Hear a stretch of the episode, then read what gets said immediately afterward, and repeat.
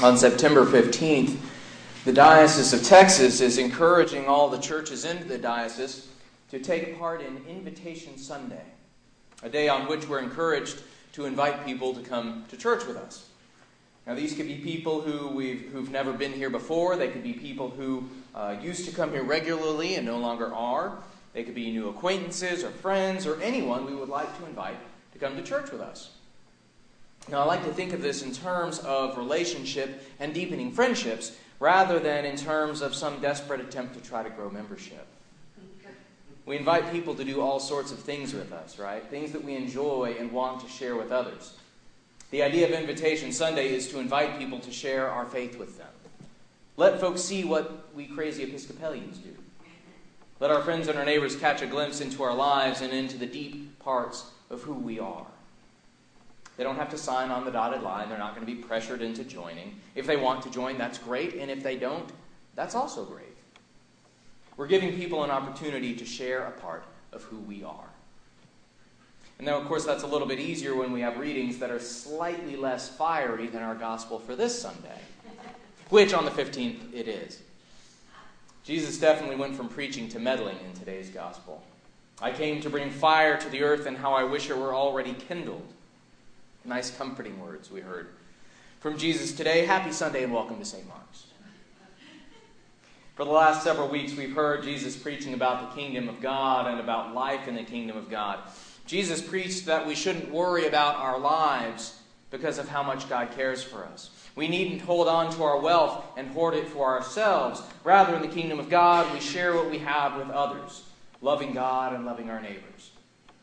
What a world it would be if everyone just lived by those words. Jesus preached that we ought to be ready for action, ready to serve others, ready to live out the kingdom of God life.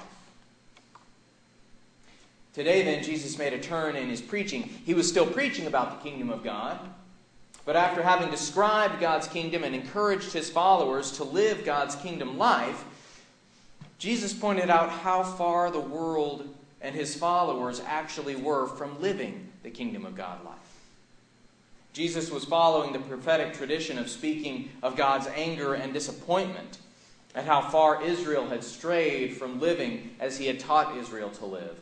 Jeremiah spoke for God in this way to Israel I will make you serve your enemies in a land that you do not know, for in my anger a fire is kindled that will burn forever. Jeremiah 15 14.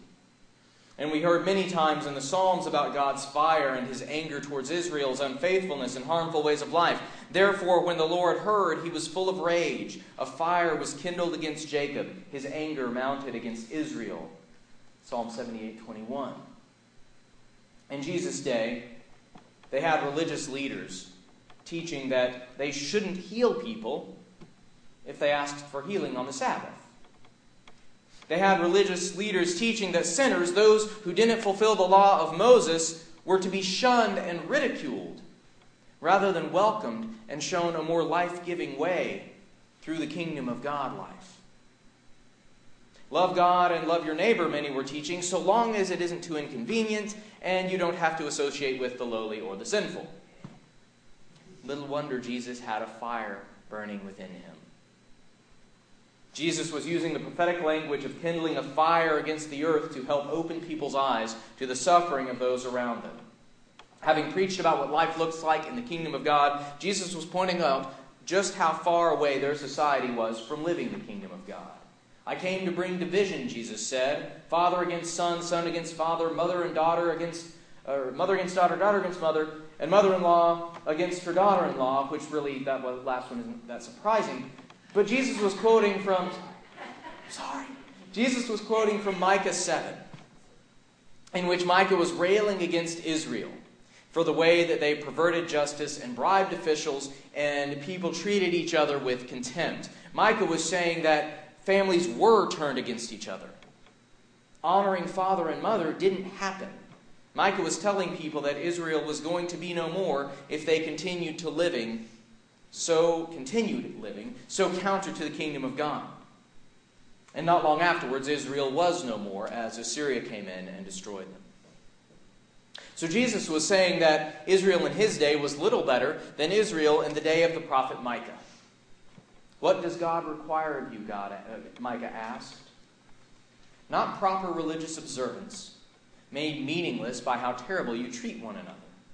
What God desires is for you to do justice and to love mercy and to walk humbly with your God. Micah 6 8. So, Jesus, then, having given the people of Israel a beautiful image of what life in the kingdom of God could be, and telling them, Do not be afraid, little flock, for it is your Father's good pleasure to give you the kingdom. Jesus then pointed out how much work they had to do to turn around and live out God's kingdom. Y'all are living more like what Micah was preaching against than what Micah was preaching about. So, are you ready? Jesus was asking. Are you ready to help bring about God's kingdom? Are you ready to give up your fears and your worries?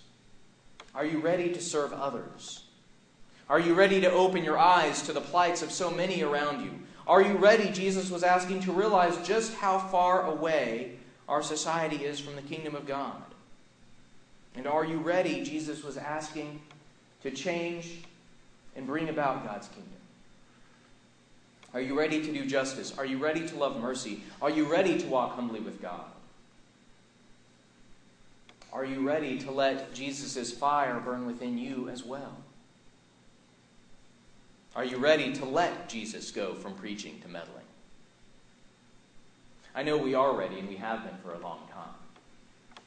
And yet, still, then, we have Jesus reminding us and helping us to open our eyes once again to the injustice in the world, to the plights of the hungry and the sorrowful, and for those who work too hard for too little, to those whose need is far more than we can give, and to those who need a second chance.